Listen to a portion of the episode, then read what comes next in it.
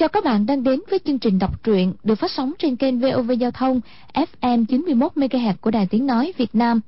Thưa các bạn, trong chương trình đọc truyện kỳ trước, chúng ta đã theo dõi phần 49 bộ truyện Lộc đỉnh ký của nhà văn Kim Dung. Được biết, Dương Nhật Chi vân lệnh Bình Tây Vương đến Hà Giang theo dõi cuộc đại hội sắc quy. Xong, họ cải trang thành người dân tộc mang, tập kích vào bắt trói bọn Ngô Lập Thân, Đường lúc bọn này ép A Kha bái đường thành thân với Vi Tiểu Bảo. Hồi đến Bắc Kinh cùng Ngô Ứng Hùng, Vi Tiểu Bảo ra ơn rửa sạch nỗi oan của Bình Tây Vương trước Hoàng thượng.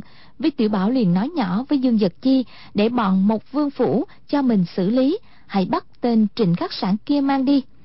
Sư phụ của Trịnh Khắc Sản là nhất kiếm vô quyết Phùng Tích Phạm. Y phụng mệnh Trịnh Gia ở Đài Loan ngấm ngầm mai phục ở sắc quy đại hội phù trợ cho công tử vừa đến từ đường, nghe khách sản đã bị bọn người mang bắt đi. Y tức tốc theo tìm kiếm. Không bao lâu đã đánh cho bọn dương vật chi chạy tan tác và đưa trình công tử quay lại khách điếm. Sáng hôm sau, cửu nạn dắt a kha và vi tiểu bảo từ biệt bọn trịnh khắc sản phùng tích phạm để đi bắc kinh. Bà ta là công chúa của đại minh xưa, nên rất quan tâm đến tám bộ kinh để thực hiện phục minh phản thanh, chặt đứt long mạch của bọn thác đác chuyến đi này đạt kết quả như thế nào?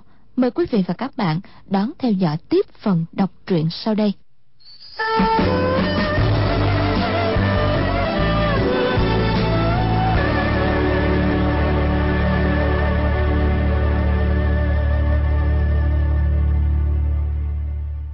Sáng sớm hôm sau, Di Tiểu Bảo vào cung khấu kiến hoàng đế. Khang Hy mừng rỡ nắm tay Di Tiểu Bảo cười nói. Sao hôm nay ngươi mới về? Ta ngày ngày đợi ngươi. Trước kia, ta vẫn lo âu, Sợ ngươi bị mụ ni cô độc ác đó bắt đi, Thì cái mạng nhỏ xíu của ngươi không bảo toàn được. Hôm trước nghe Đa Long về tâu Nói đã gặp ngươi. Ta bấy giờ mới yên tâm, Làm sao ngươi thoát hiểm được? Đa tạ hoàng thượng lo lắng. Còn phải tiền tiền thị vệ đi tìm kiếm nô tài. Mụ ni cô độc ác đó lúc đầu rất tức giận, Tay đấm chân đá nô tài. Sau đó nô tài nói hoàng thượng là điểu sinh ngư thang Là vì hoàng đế tốt vô cùng không được giết. Ừ, thị lại nói rất nhiều câu ờ, gì đại nghịch bất đạo. Nô tài ca ngợi người một câu và thị tác nô tài một cái. Sau đó nô tài không chịu thiệt trước mắt, đành hử kêu lên là phát tài lớn. Người bị thị đánh chết cũng uổng. Vụ đi cô độc ác kia rốt lại lai lịch ra sao? Thì tới hành thích hay là do ai sai khiến? Thị chịu sự sai khiến của ai thì nô tài không có biết. Lúc đó thì bắt được nô tài, rồi dùng dây thừng chói hai tay nô tài lôi đi như khỉ vậy đó. Hoàng thượng ờ, trong miệng nô tài không dám chửi nhưng trong bụng thì đem 17, 18 đời tổ tông mụ ra chửi đủ luôn. Điều đó đương nhiên sao không chửi chứ? Mụ lôi nô tài đi được mấy ngày á thì mấy lần muốn giết nô tài. Cũng may dọc đường gặp được một người người này cũng có giao tình với nô tài. Thấy nô tài nói nhiều điều tử tế nên à, mụ nico đó mới không đánh nô tài chứ. Người kia là ai? À người đó họ dương là kẻ đứng đầu đám vệ sĩ thú hạ của thái tử bình tây dương. Khang hy cảm thấy rất hứng thú hỏi y là thủ hạ của ngô tâm quế. Sao lại đi nói tốt giúp ngươi? À, kỳ thực đó là nhờ ân điển của hoàng thượng. Lần trước người của một gia dân nam vào cung gây náo loạn muốn du hại ngô tâm quế. Mọi người đều tin nhưng hoàng thượng vô cùng ảnh minh khám phá ra âm mưu đó. Hoàng thượng à, phái nô tài đi truyền vụ cho con ngô tâm quế ờ, nên gặp họ dương. Chính là lần đó mà nô tài quen y. À, thì ra là vậy. Lúc di tiểu bảo vào cung đã sớm bị đặt một câu chuyện đầy đủ đầu đuôi lại nói. Họ dương kia tên là Dương Dật chi. À, y nói với nico kia về chuyện một gia. Nói hoàng thượng tuy nhỏ nhưng kiến thức còn hơn cả điểu sinh ngư thang thông minh trí tuệ. Quả đúng là thần tiên bồ tát xuống trần. Nico bán tính bán nghi nên đối với nô tài không coi quan trọng gì nữa. Đêm mãi Dương Dật chi và nico nói chuyện trong phòng á nô tài giả giờ ngủ say để nghe trộm thì ra nico này hành thích hoàng thượng quả nhiên là có người sai kiến là ngô tâm quế à? Di tiểu bảo mặt đầy vẻ kinh ngạc nói. À thì ra là hoàng thượng đã sớm biết rồi hả?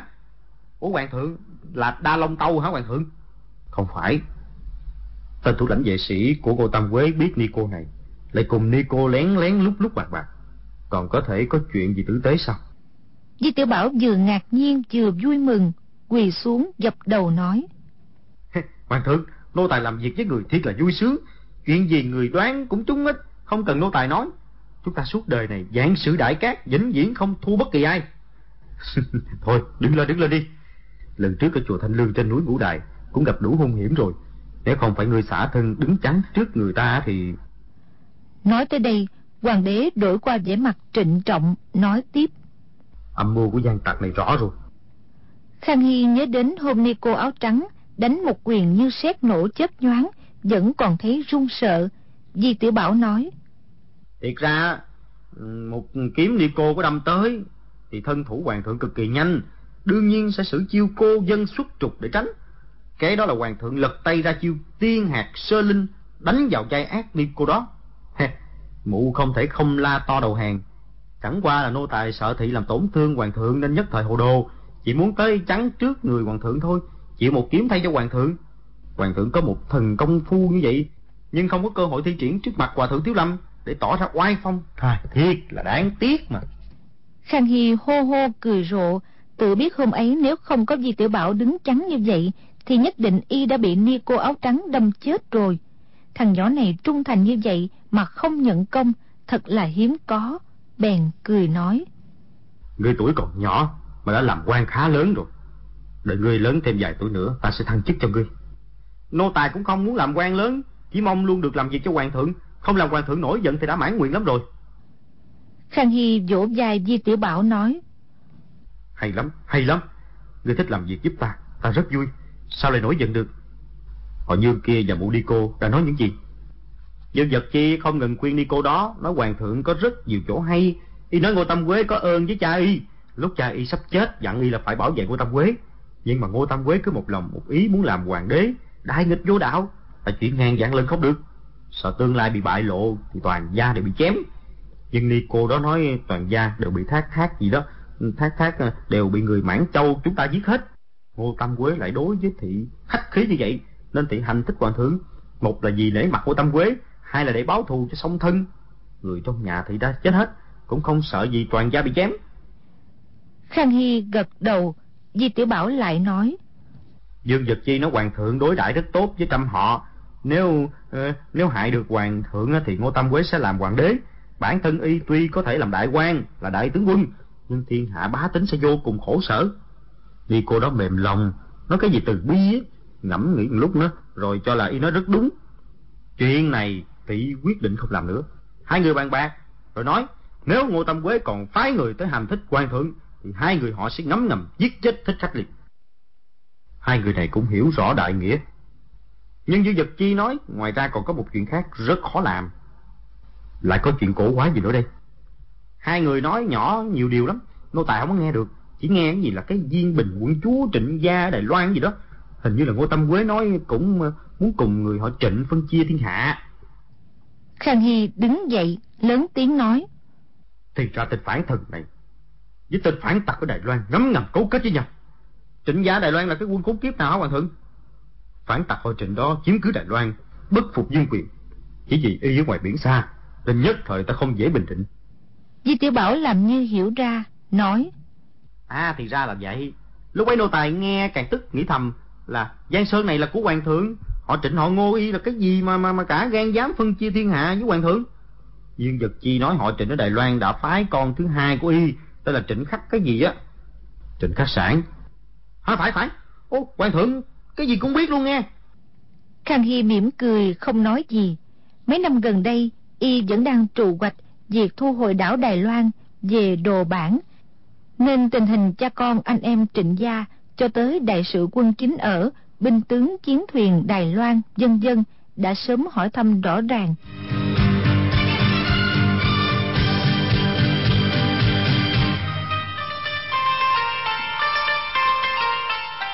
Di Tiểu Bảo nói Trịnh Khắc Sản gần đây đã tới dân Nam. Thương nghị với Ngô Tâm Quế hơn nửa tháng. Khang Hy chợt biến sắc nói Có chuyện này sao? Đài Loan và dân Nam vốn là mối lo lớn nhất trong lòng y. Không ngờ hai người trịnh ngô lại bí mật cấu kết. Chuyện trịnh khắc sản tới dân Nam đến nay y mới biết. Di Tiểu Bảo nói Đài Loan có người võ công rất cao Dọc đường đi bảo vệ trịnh khắc sản Gã này họ phùng cái gì nhất kiếm xuất quyết Nhất kiếm vô quyết phùng tích phạm Y và Lưu Quốc Hiên Trần Vĩnh Hoa ba người hiệu xưng ở Đài Loan Tam Hổ. Di Tiểu Bảo nghe hoàng đế nhắc tới tên của sư phụ thì trong lòng hơi rung, nói.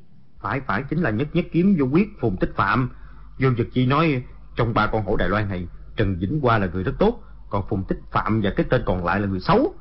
Trần Vĩnh Qua không chịu làm chuyện phản bội hoàng thượng, nhưng vì một con hổ, y địch không lại tới hai con thổ kia. Y nói tốt về cửu nạn, Dương vật Chi và Trần Cận Nam trước mặt Khang Hy, để phòng sau này ba người lỡ bị Triều Thanh bắt thì đã có ẩn bút dễ tương cứu. Khang Hy lắc đầu nói. Chuyện đó chưa chắc. So với hai con hổ kia, Trần Vĩnh Qua lợi hại hơn rất nhiều. Dương vật Chi còn nói với Nico đó trên giang hồ có rất nhiều kẻ đối đầu với Ngô Tâm Quế. Tụ hội ở phủ Hà, Hà Giang á, mở sắc quy đại hội, bàn bạc làm sao giết được Ngô Tâm Quế. Trịnh Khắc Sản và Phùng Tích Phạm đã trà trộn vào trong hội để mà thám thính tin tức. Sau đó đi báo cho Ngô Tâm Quế. Họ càng nói tiếng càng nhỏ đi, nô tài lắng nghe cả nửa ngày luôn, mà cũng không rõ lắm. Hình như là không phải họ muốn gia hại hoàng thượng, cũng không đi dự đại hội gì đó. Sau đó nô tài ngủ luôn. Hoàng thượng, nô tài đối với chuyện này có chút lười biếng, nhưng vì lúc ấy thiệt nô tài đang mệt mỏi muốn chết luôn à. Nửa đêm Dương vật Chi rón rén gọi nô tài dậy, giải khai quyệt đạo cho nô tài, nói đi cô đó đang luyện công, bảo nô tài trốn đi. Gã họ Dương ấy cũng còn có lương tâm. Chứ không phải sao? Tương lai hoàng thượng truy sát Ngô Tâm Quế nè, Dương Dực Chi này còn có cơ hội xin hoàng thượng khai ân tha mạng cho y. Nếu y có thể lập công, ta không những tha mạng cho y mà còn phong thưởng. Trong sát quy đại hội, ngươi còn nghe được gì nữa? À, bọn chúng mỗi tỉnh bầu ra một minh chủ tên Trịnh Khắc Sản làm minh chủ tỉnh Phúc Kiến. Làm như sau này Phúc Kiến Quảng Đông Chiết Giang Thiểm Tây gì đó cũng đều thuộc về Trịnh hay sao? Khang Hy mỉm cười, nghĩ thầm. Nếu tiểu quý tử nhớ sai rồi, nhất định là Giang Tây chứ không phải là Thiểm Tây. Y chấp hai tay sau lưng, đi tới đi lui trong thư phòng mấy vòng, rồi đột nhiên hỏi. Tiểu quý tử, ngươi dám đi dân Nam không? Di Tiểu Bảo giật mình vì điều này vượt ra ngoài dự đoán của Y, bèn hỏi. Hoàng thượng phái nô tài đi thám thính tin tức về Ngô Tam Quế à? Chuyện này thật hơi nguy hiểm. Có điều, chị ngươi còn nhỏ, Ngô Tam Quế sẽ không đề phòng. Dương Dật Chi lại là bạn của ngươi, nhất định sẽ chiếu cố cho ngươi. Dạ hoàng thượng, không phải nô tài sợ đi dân Nam, chỉ vì nô tài vừa về cung, chưa gặp hoàng thượng được mấy ngày lại phải rời xa, ừ, thì không có đành nha hoàng thượng. Phải, ta cũng nghĩ như vậy. Chỉ tiếc vì ta làm hoàng đế, không thể tùy tiện đi đứng. Nếu không thì hai chúng ta cùng đi dân Nam, ta nắm râu của Ngô Tam Quế. Ngươi giữ hai tay y ra, rồi cùng hỏi y có đầu hàng không? Như vậy không thú vị sao? Như thế thiệt là tuyệt nha hoàng thượng. Hoàng thượng không thể đi dân Nam thì đợi nô tài đi lừa của Tam Quế vào cung, rồi chúng ta hãy nắm râu y có được không hoàng thượng? Vậy thì hay lắm, chỉ sợ thằng khốn già ấy rất gian hoạt không chịu mắc lừa đâu. À, tiểu quế tử, ta nghĩ ra cách rồi, để y không sinh nghi. Hoàng thượng thần cơ diệu đoán, nhất định cực kỳ cao minh. Chúng ta gả công chúa Kiến Ninh cho con trai y để kết thân, y sẽ không đề phòng. Gả công chúa cho Ngô ứng hùng hả? Như vậy như vậy không phải là quá tiện nghi cho y sao? Đây là con gái của con tiền nhân. Chúng ta gả thị tới dân Nam cho thị nếm chút đau khổ trước. Sau này xử chém toàn gia hộ Ngô Tâm Quế thì có thị cũng phải chết chung. Khang Hy nói mà hậm hực không thôi. Y vốn rất thích đứa em gái này.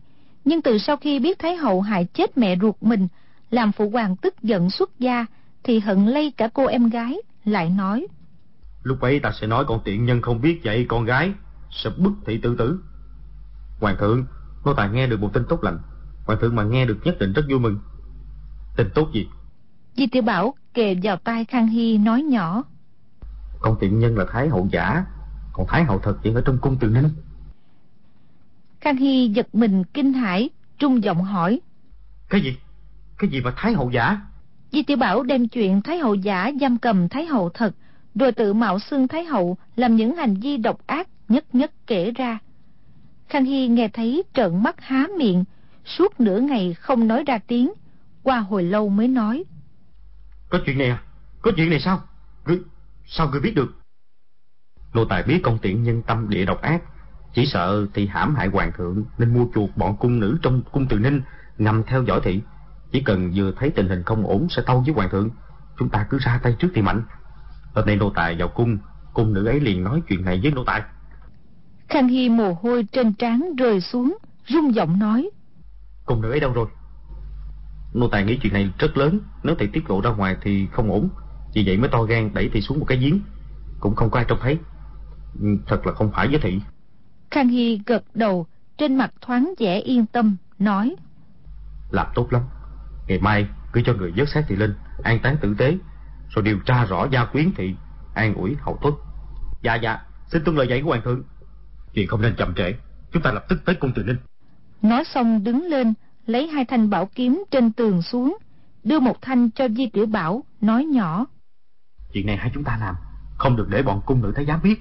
Hoàng thượng, con tiện nhân võ công rất lợi hại, nô tài vừa vào phòng sẽ ôm chặt thị. Hoàng thượng cứ một kiếm chặt đứt một cánh tay của thị, sau đó sẽ hỏi rõ mọi việc. Tốt lắm, Hoàng thượng, còn phải mang thêm nhiều thị vệ sai chờ ngoài cung từ ninh. Nếu quả tình hình không hay thì đành gọi người vô. Không thì nô tài ôm thái hậu giả không chặt á. Con tiện nhân này hành hung đụng chạm tới thánh thể ngàn vàng vậy thì không ổn nghe. Khang Hy gật đầu, quyết định chủ ý. Nếu bắt buộc phải có bọn thị vệ giúp đỡ, thì sau khi xong việc cứ đem hết đám thị vệ ấy xử tử để bịt miệng là được.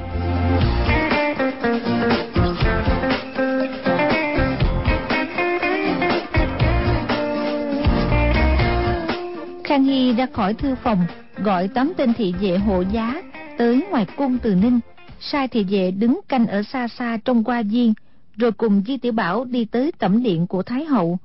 Bọn cung nữ thái giám trong cung từ Ninh nhao nhao quỳ xuống đón tiếp. Khang Hy nói, Các ngươi ra ngoài qua viên, không ai được vào đây. Mọi người quảng sợ dân lệnh lui ra. Di Tiểu Bảo biết hôm trước Thái Hậu giả đánh sư phụ cửu nạn của y bảy chiêu quá cốt miên trưởng, những chưởng lực âm độc ấy đều bị dồn trở lại thân thị.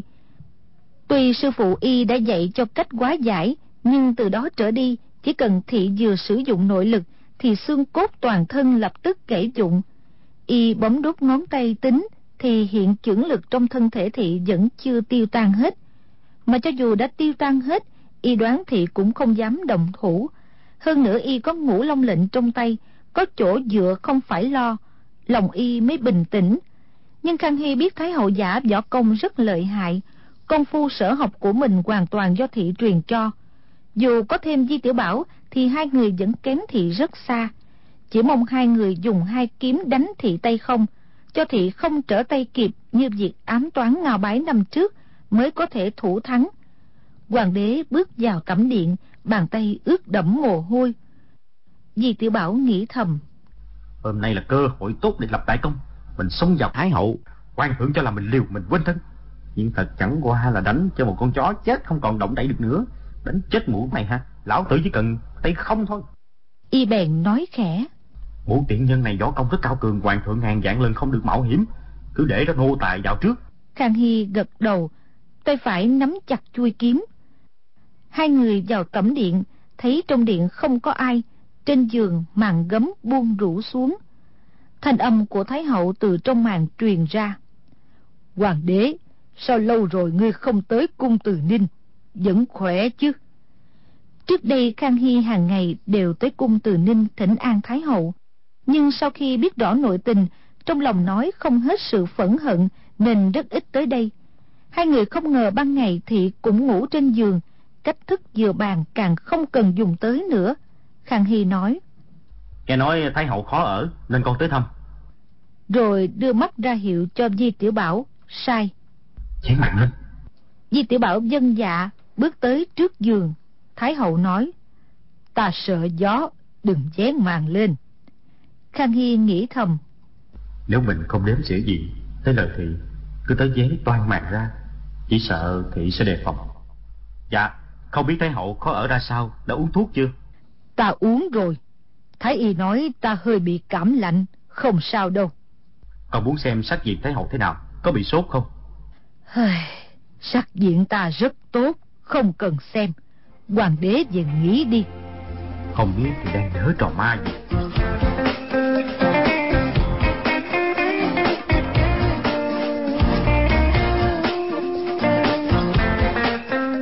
Di tiểu Bảo thấy trong tẩm điện tối đen, liền quay người nhìn Khang Hy, giơ tay ra hiệu, tỏ ý để ôm chặt hai chân thị cho hoàng đế một kiếm chặt đứt. Đột nhiên giữa lúc ấy, Khang Hy tâm niệm nhất động. Nếu những lời tiểu với tử nói đều là giả thì làm sao? Tuy người đàn ông kia giả làm cung nữ, sự tình là đúng thế, nhưng biết đâu Thái Hậu chỉ là quế loạn cung cấm, chứ không có ngoại tình gì. Mình một kiếm này chém xuống, nếu lại là Thái hậu thực Tuyệt nhiên không phải là giả mạo Thì mình không phải là hồ đồ mang tội bất hiếu sao? À cứ để Thái hậu giả đề phòng Rồi gọi thị vệ vào bắt. Chứ không thể hành động lỗ mãn Chính tay mình chém Thái hậu thực bị thương. Khang Hy liền lắc đầu giãy tay ra hiệu cho Di Tiểu Bảo lui ra nói. Thái hậu Tôi vẫn không yên tâm. Rồi nhanh chân bước tới trước giường giơ tay dán màn ra. Tấm màn gấm vừa rẽ ra Chỉ thấy Thái hậu vội xoay người quay mặt vào trong. Nhưng chỉ trong chớp mắt này Khang Hy đã thấy mặt Thái hậu gầy quắc Dung mạo rất khác lạ bèn hỏi. Thái hậu Gần đây lão nhân gia gầy đi rất nhiều. Thanh âm hơi rung lên. Thái hậu thở dài nói. Sau khi từ núi ngũ đài trở về Ăn vẫn không ngon. Mỗi ngày ăn không đầy nửa bát cơm soi gương cơ hồ ta cũng không nhận ra ta nữa. Khang Hy nghĩ thầm. Lời tiểu quế tử nói quả nhiên rất đúng. Cậu tiện nhân này không ngờ mình đột nhiên tới Thì ngủ trên giường. Không ai nhìn thấy. Hôm nay còn quá trang Nên nói thế nào cũng không chịu để mình thấy dung mạo của thì Mình đã tận mắt nhìn thấy Ta thấy còn còn sai sao? Lửa giận bốc lên Khang Hy lớn tiếng nói. Ai da Thái hậu Có một con chuột chui vào phía sau tấm thảm kìa. Người đâu? Mau cuộn tấm thảm lại bắt chuột cho ta. Nói xong dội lùi hai bước Sợ Thái hậu giả vừa thấy chuyện bị bại lộ Liền đột ngột làm khó mình. Nghe Thái hậu rung giọng nói Sao thảm treo mà có chuột gì? Di tiểu Bảo bước lên kéo sợi dây bằng lông cừu Cuốn tấm thảm treo lại Lộ ra cửa tủ. Khang Hy nói Ha Thì ra trong này có cái tủ to Con chuột nó chui vào tủ rồi. Lúc này sự tình đã bị dạch ra hơn nữa Thì dĩ nhiên có chuẩn bị Cũng không thể đánh úp được nữa. Khang Hy bèn lui ra cửa Dãy dãy Di Tiểu Bảo nói. Chuyện thì vậy giao Trong tủ có âm thanh cổ quái Không chừng có thích khách tận nắp Để làm kinh hãi Thái hậu. Di Tiểu Bảo nói dạ Rồi chạy ra ngoài cửa kêu to. Truyền thị vệ! Tám tên thị vệ đi tới cửa tẩm điện Không người nghe chỉ.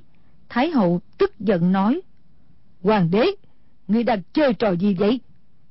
Khang Hy cười nói À đúng rồi. Công chúa Kiến Ninh núp trong tủ chơi trò trốn tìm.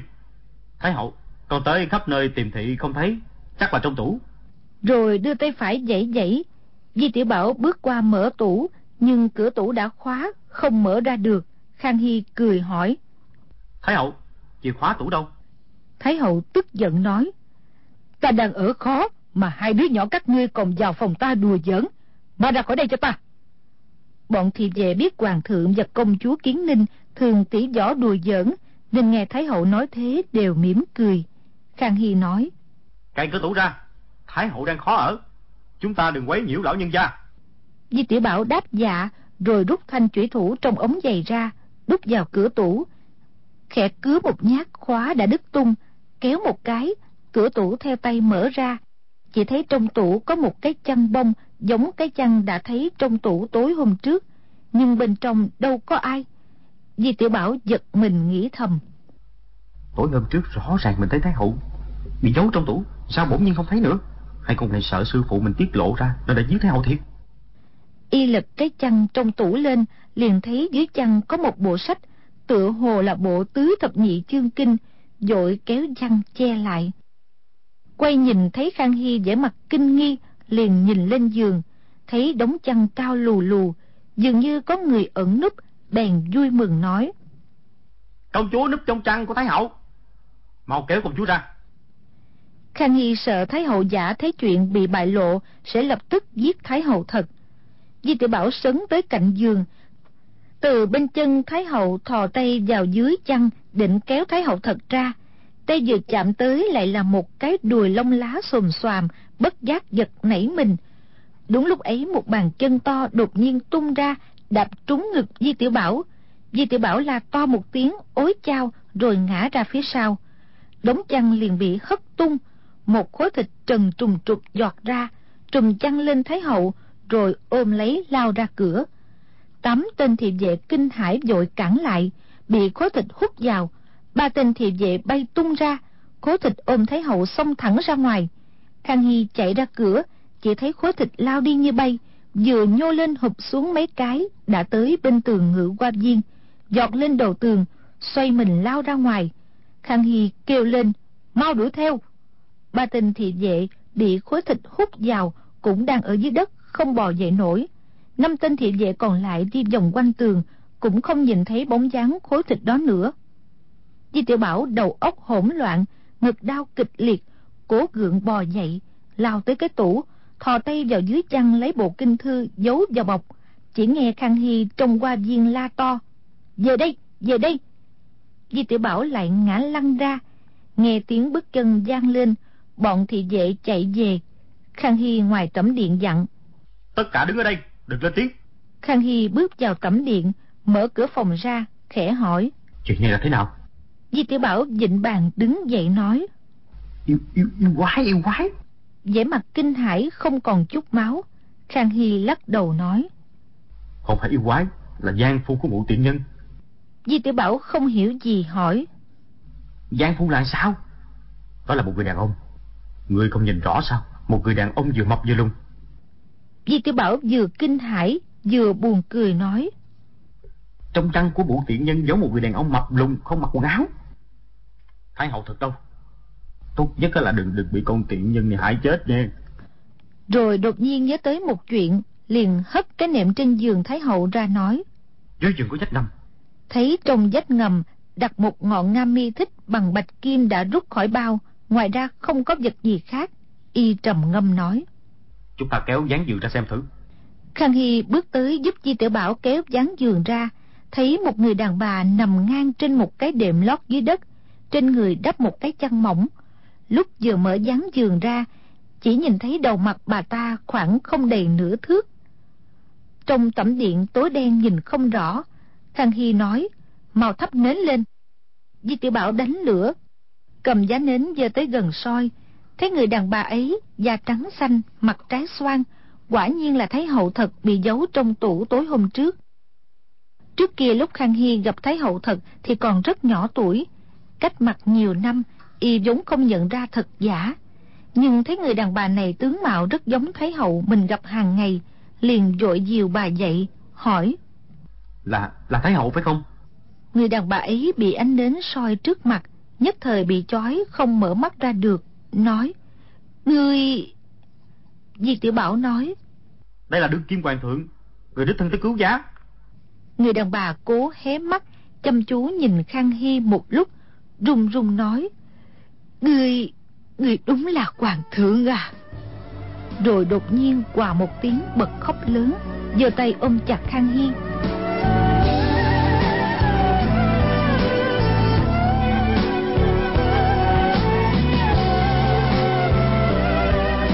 Di tiểu bảo cầm nến, lùi ra mấy bước, nhìn bốn phía không thấy có gian phu thích khách, cung nữ giả gì nữa, nghĩ thầm hoàng thượng và thái hậu thật gặp nhau.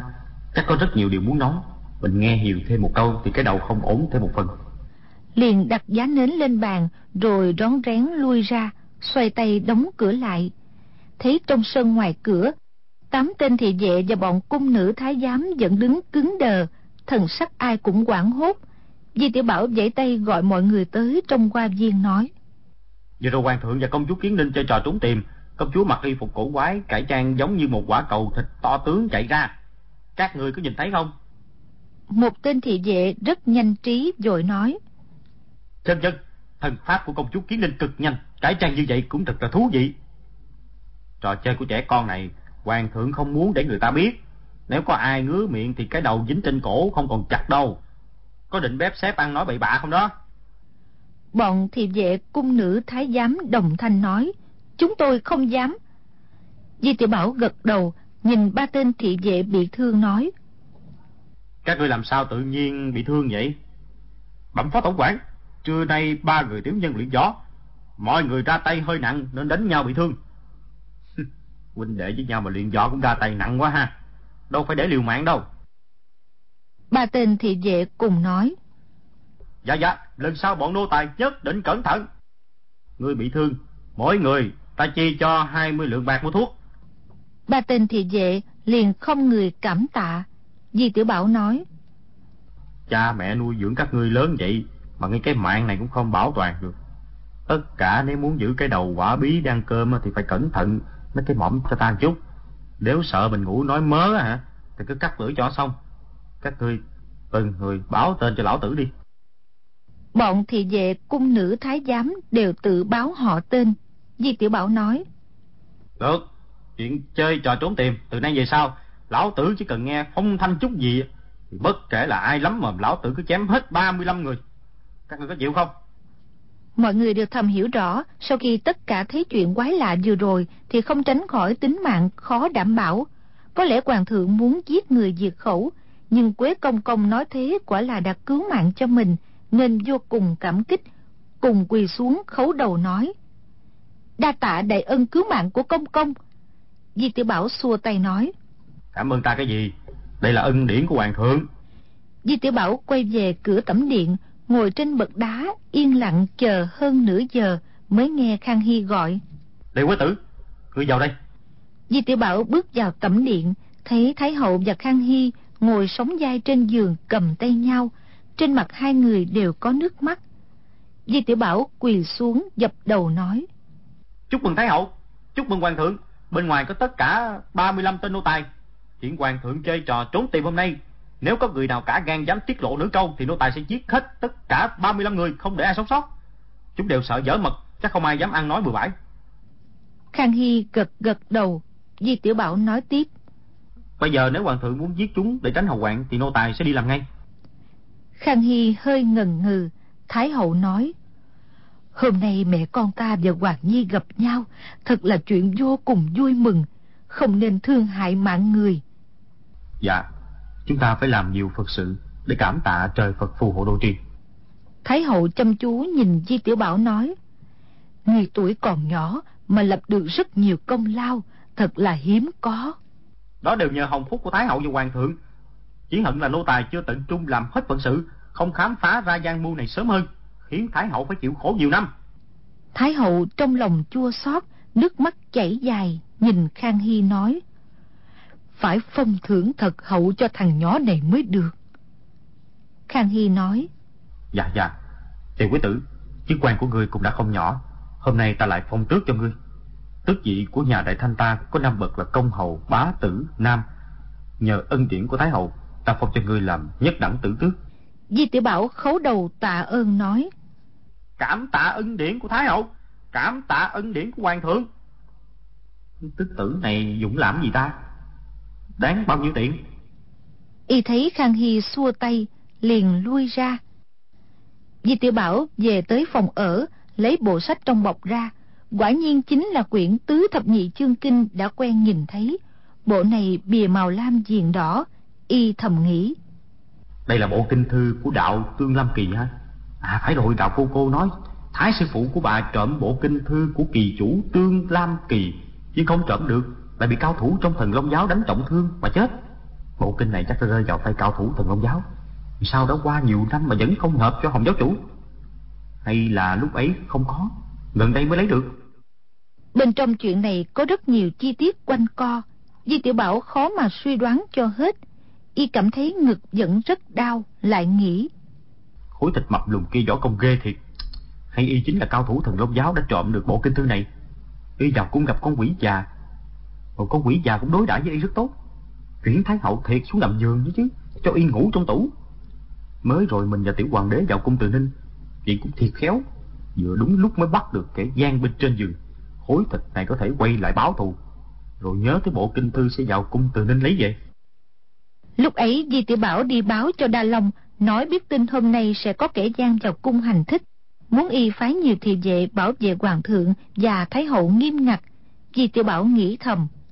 Nếu con già về đảo thần Long bẩm báo với Hồng giáo chủ Thì không hay nghe. Lão tử hạ thủ trước là hơn. Lấy địa đồ trong kinh thư ra, Rồi cứ đưa tới đảo thần Long giáo Một hai bộ kinh thư rỗng. Nếu Hồng giáo chủ bảo mình tìm số còn lại Thì mình không thể không cho mình thuốc giải. Không tìm được bản đồ trong kinh thương rộng là gì của y, Không liên quan tới lão tử. Ai bảo phúc phận của y quá nhỏ chứ? Dù sao à Thì y cũng thọ sánh ngang trời, Không cần nôn nóng. Cái việc tìm 10 dạng 8 ngàn năm Thì cuối cùng cũng sẽ tìm ra thôi à.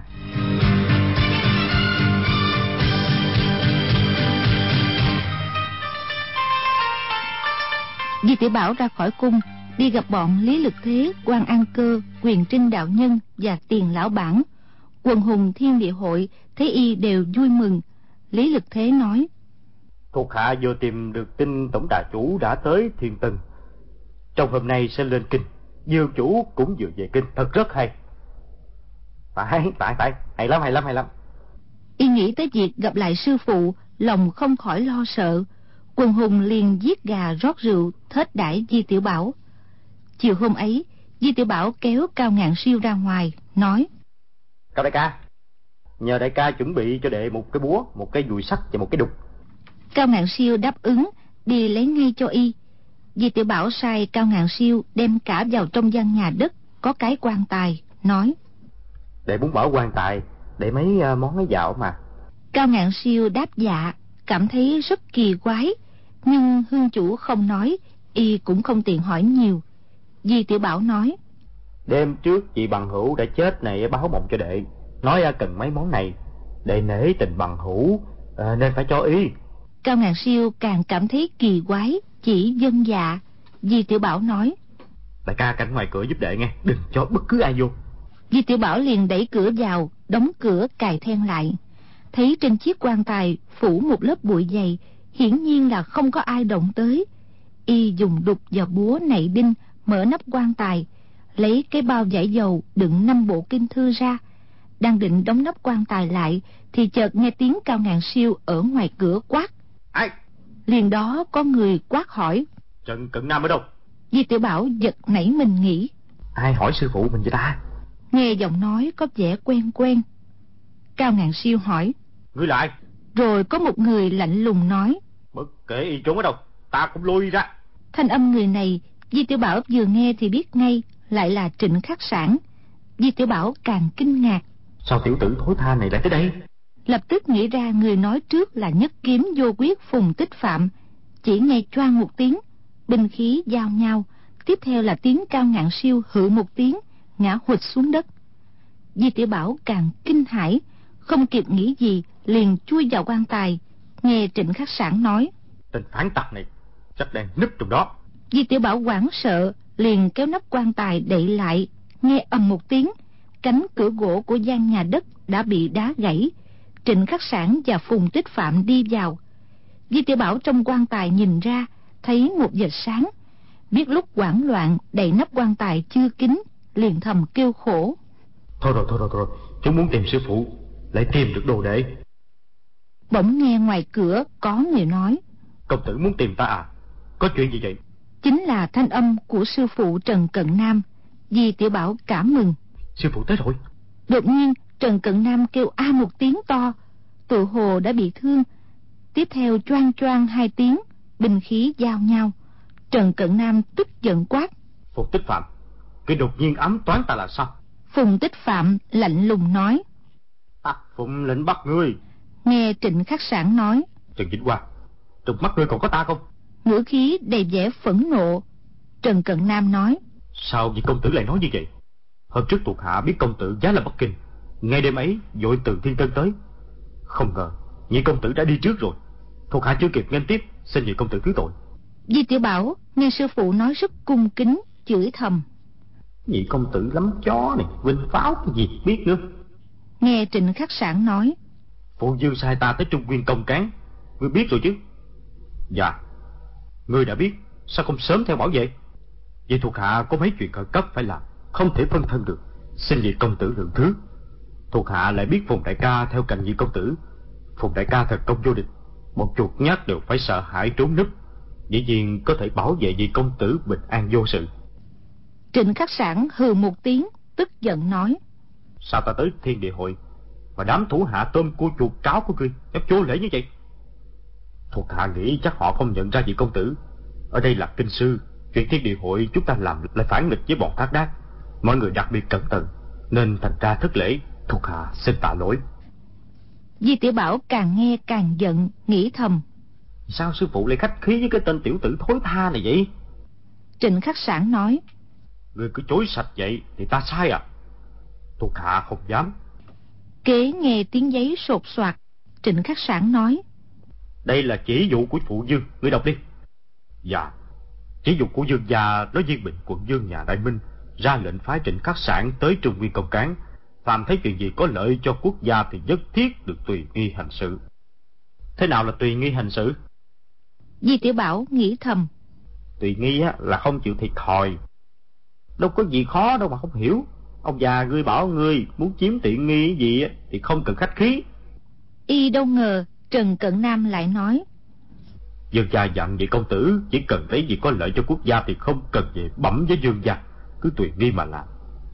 Ngươi có tuân theo chỉ dụ của phụ dương ta không? Chỉ dụ của dương gia thuộc hạ đương nhiên tuân theo. Được, vậy ngươi tự chặt cánh tay phải đi. Nhưng tại sao? Trong mắt ngươi không có chủ, không kính trọng ta, tức là không kính trọng phụ dương ta.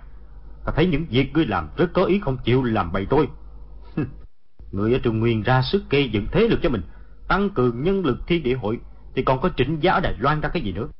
Ngươi muốn tự lập làm vua phải không? Thuộc hạ quyết không có ý như vậy.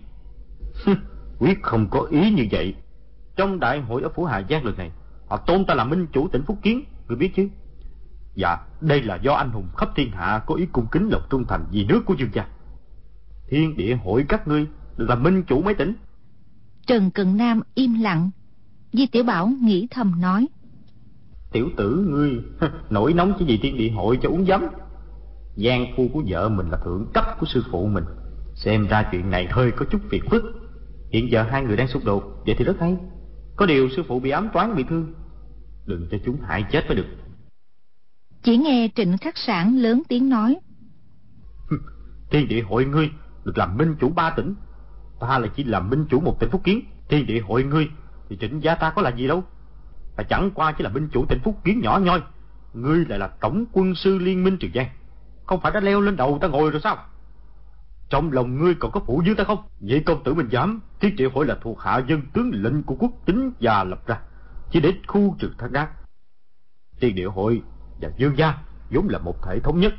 Không phân ngày đó Tất cả những chuyện lớn của thiên địa hội thuộc hạ đều bẩm rõ với dương gia rồi mới tiến hành. Thiên địa hội ngươi chỉ biết có Trần Cận Nam đâu có biết trịnh giá Đài Loan.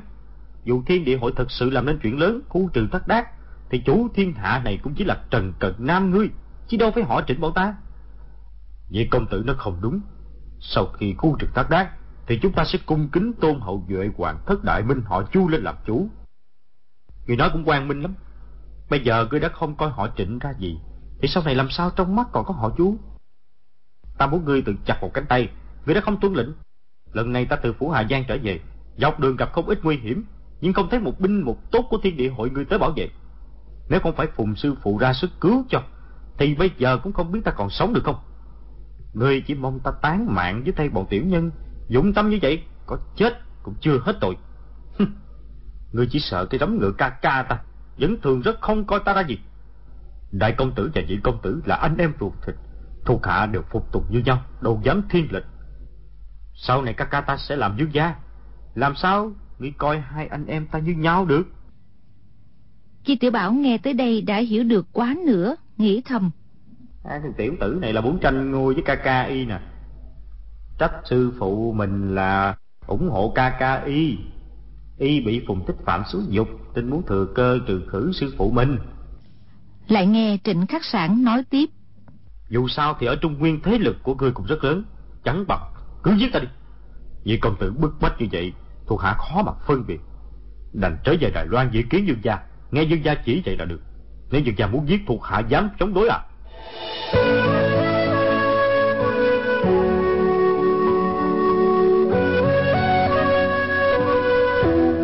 Trịnh khắc sản hừ một tiếng, Tựa hồ cảm thấy khó nói lại Lại như sợ đối chất với y trước mặt phụ thân.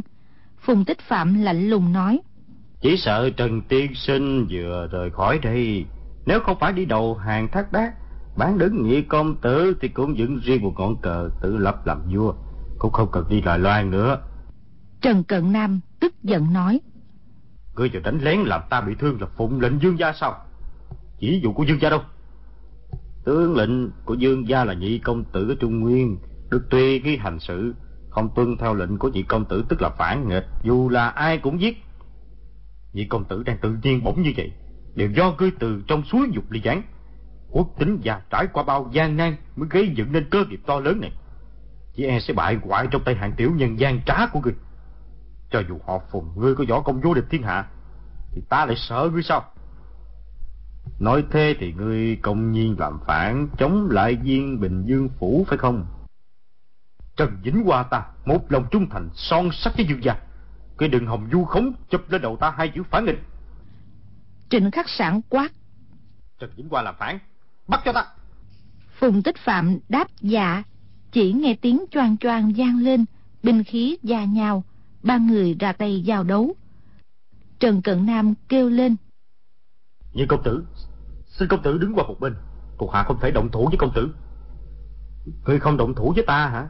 Ngươi không động thủ với ta à Y hỏi liên tiếp hai câu, Tiếng binh khí choang choang hai tiếng, Dường như hỏi một câu là chém Trần Cận Nam một đao. Di tiểu Bảo sốt ruột, Khẽ đẩy nắp quan tài lên hơn một tấc nhìn ra. Thấy Trịnh Khắc Sản và Phùng Tích Phạm Chia ra hai bên, Đánh ép vào Trần Cận Nam. Trần Cận Nam tay trái cầm kiếm, Tay phải rủ xuống, Máu tươi không ngừng rơi xuống. Biết là do Phùng Tích Phạm tập kích bị thương Phùng Tích Phạm kiếm chiêu cực nhanh. Trần Cận Nam cố sức chống đỡ. Trịnh Khắc Sản chuông đao thẳng tay phạt ngang. Trần Cận Nam không dám đón đỡ Mà chỉ né tránh. Biến thành cục diện bị đánh mà không đánh trả. Hơn nữa tay trái Trần Cận Nam sử kiếm không tiện. Tay phải bị thương, hiển nhiên không nhẹ. Di Tiểu Bảo vô cùng sốt ruột. Cái bọn không tế trung quan phu tử Sao không ai vào giúp đỡ vậy? Cứ đánh thế này thì sư phụ sẽ bị chúng giết thôi. Nhưng bên ngoài lặng yên, Trong gian nhà đất, tiếng binh khí ác đấu choang choang mà bên ngoài lại không nghe có động tĩnh gì. Thấy phùng tích phạm phóng kiếm đâm tới, thế đâm cực mạnh. Trần cận nam dung kiếm chống đỡ, hai thanh kiếm lập tức dính vào nhau. Trịnh khắc sản dung đao chênh chết chém tới. Trần cận nam nghiêng người tránh. Trịnh khắc sản đơn đao quét ngang, soạt một tiếng khẽ vang lên. Đùi trái của trần cận nam bị rạch một đường trần cận nam la a một tiếng, thanh trường kiếm tung ra. Phùng tích phạm thừa kế dùng kiếm chém trúng vai phải y. Trần cận nam khổ chiến đẫm máu, khó chống đỡ nổi, bèn từng bước lùi ra cửa, định chạy tháo thân. Phùng tích phạm biết ý, liền xông tới chặn trước cửa, cười nhạt nói. Phản tặc hôm nay còn muốn thoát thân sao? Di tiểu bảo chỉ mong phùng tích phạm tới cạnh quan tài thì sẽ từ trong quan tài phóng chủy thủ ra đâm giống như thủ pháp giết mấy tên lạc ma trong khách điếm. Chiêu cách bản thích nhân này nguyên là tuyệt chiêu của y còn hơn cả quyền thuật cách sơn đả ngưu của các tay cao thủ. Nhưng phùng tích phạm càng đấu càng tiến ra xa làm sao đâm được y? Trịnh khắc sản quát. Phản tặc còn không buông kiếm chịu trói à? Di tiểu bảo thấy tình thế nguy cấp nghĩ thầm hôm nay có xả thân cũng phải cứu sư phụ liền bóp chặt cổ họng đột nhiên kêu lên hai tiếng ét ét bọn phùng tích phạm ba người vừa nghe đều giật nảy mình. Trịnh khắc sản hỏi gì thế? Phùng tích phạm lắc đầu tay vẫn không hề chậm lại. Di tiểu bảo lại kêu lên ba tiếng ét ét ét trịnh khắc sản sợ ma thân hình rung lên. Đột nhiên nắp quan tài bật lên một đám phấn trắng bay tung ra mắt ba người lập tức đau như bị kim đâm liên tục ho sặc sụa Nguyên khi liệm thi thể vào, trong quan tài ắt để rất nhiều vôi bột. Hôm trước, Cao Ngạn Siêu đã mua vôi bỏ vào, lúc ấy Di Tiểu Bảo bốc lấy ném ra. Phùng Tích Phạm biết quyết chẳng phải ma quỷ gì, liền giọt lên trước. Nhắm mắt lại, phục người dung kiếm đâm xuống quan tài. Soạt một tiếng, mũi kiếm đâm vào nắp quan tài. Y đang định rút kiếm ra đâm nhát nữa, thì đột nhiên thấy ngực phải đau nhói, biết là bị ám toán, vội tung người giọt lùi lại lưng đập mạnh vào tường. Võ công y cao cường tay trái bịch vết thương trước ngực tay phải vũ động trường kiếm bảo vệ phía trước khiến mưa gió cũng không xuyên qua được. Di tiểu bảo trong quan tài vừa sử chiêu cách bản thích nhân liền đâm trúng ngay y cầm chủy thủ nhảy ra. Thấy phùng tích phạm trịnh khắc sản và trần cận nam ba người đều nhắm chặt mắt cầm đao kiếm dung múa loạn lên. Thấy phùng tích phạm tuy ngực bị trúng kiếm nhưng vết thương không chí mạng. Di tiểu bảo chờ y tới gần để đâm thêm nhát nữa. Nhưng phùng trịnh hai người múa đao kiếm rất nhanh. Di tiểu Bảo quả thật không dám liều mạng xông vào. Lúc ấy tình thế rất cấp bách. Nếu để hai người họ dụi hết vôi trong mắt, nhìn thấy mọi sự thì thật hỏng bét. Di tiểu Bảo nhất thời hoang mang, không biết nên làm sao, đành giơ tay trái bốc vôi bột. Vừa thấy Phùng Tích Phạm và Trịnh Khắc Sản giơ tay dụi mắt, liền ném vôi bột ra. Ném vôi bột nguyên là một tuyệt chiêu cầm tay hạng nhất khác của y. Vừa ném được mấy nắm, Phùng Tích Phạm phát hiện ra phương vị vôi bột ném ra, liền ra chiêu khác mã bôn tuyền phóng kiếm đâm thẳng qua. Di tiểu Bảo hoảng sợ, dội ngồi xuống đất, soạt một tiếng, thanh kiếm đâm xuyên vào quan tài. Di tiểu Bảo vừa bò vừa lăn chạy ra ngoài cửa. Phùng Tích Phạm dùng kiếm chém tới tấp vào quan tài, vẫn cho là địch nhân còn đang trong đó. Với công phu tu tập của y, thì Di tiểu Bảo bò lê bò càng chạy trốn, vốn có thể phát giác ra ngay. Chỉ là đột nhiên mắt không thấy gì, ngực lại bị thương nên nhất thời tâm thần rối loạn. Lại biết võ công Trần Cận Nam trác tuyệt, không thua gì mình. Cường địch đang ở bên cạnh thật vô cùng hung hiểm. Trong lúc hoảng loạn, y hoàn toàn không ngờ Trần Cận Nam cũng không nhìn thấy gì. Chỉ mong giết được người ám toán thì lập tức tháo chạy. Y đâm mấy nhát vào quan tài, đều đâm vào chỗ trống, liền ra chiêu thiên nham cạnh tú, kiếm qua bắn ra bảo vệ quanh người. Y nghe bên trái cũng không có tiếng gió rít do binh khí đánh ra, liền giọt sang trái, đầu vai chạm vào tường, bèn đứng dựa vào tường. Trận đấu này Phùng Tích Phạm dốc hết toàn lực, máu tươi trong vết thương trước ngực liên tiếp phun ra. Y gượng mở mắt, chui bột lập tức bay vào mắt, đào đớn khó chịu vô cùng, sợ sẽ bị mù nên không dám mở ra nữa. Dựa lưng vào tường nhích đi từng bước, nghĩ thầm chỉ cần dựa sát tường bước đi thì có thể tìm ra tới cửa. Ra ngoài cửa rồi thì địa thế thông thoáng sẽ dễ thoát hiểm.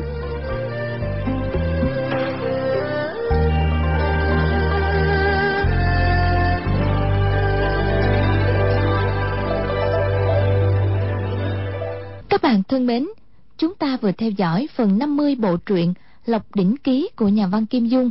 Mời quý vị và các bạn đón theo dõi phần tiếp theo của bộ truyện này sẽ được phát sóng vào đêm mai, cũng trên kênh VOV Giao thông FM 91MHz của Đài Tiếng Nói Việt Nam. Bây giờ thì ekip thực hiện chương trình xin phép nói lời chào tạm biệt. Chúc quý vị và các bạn một đêm ngon giấc. Welcome to DJ Show.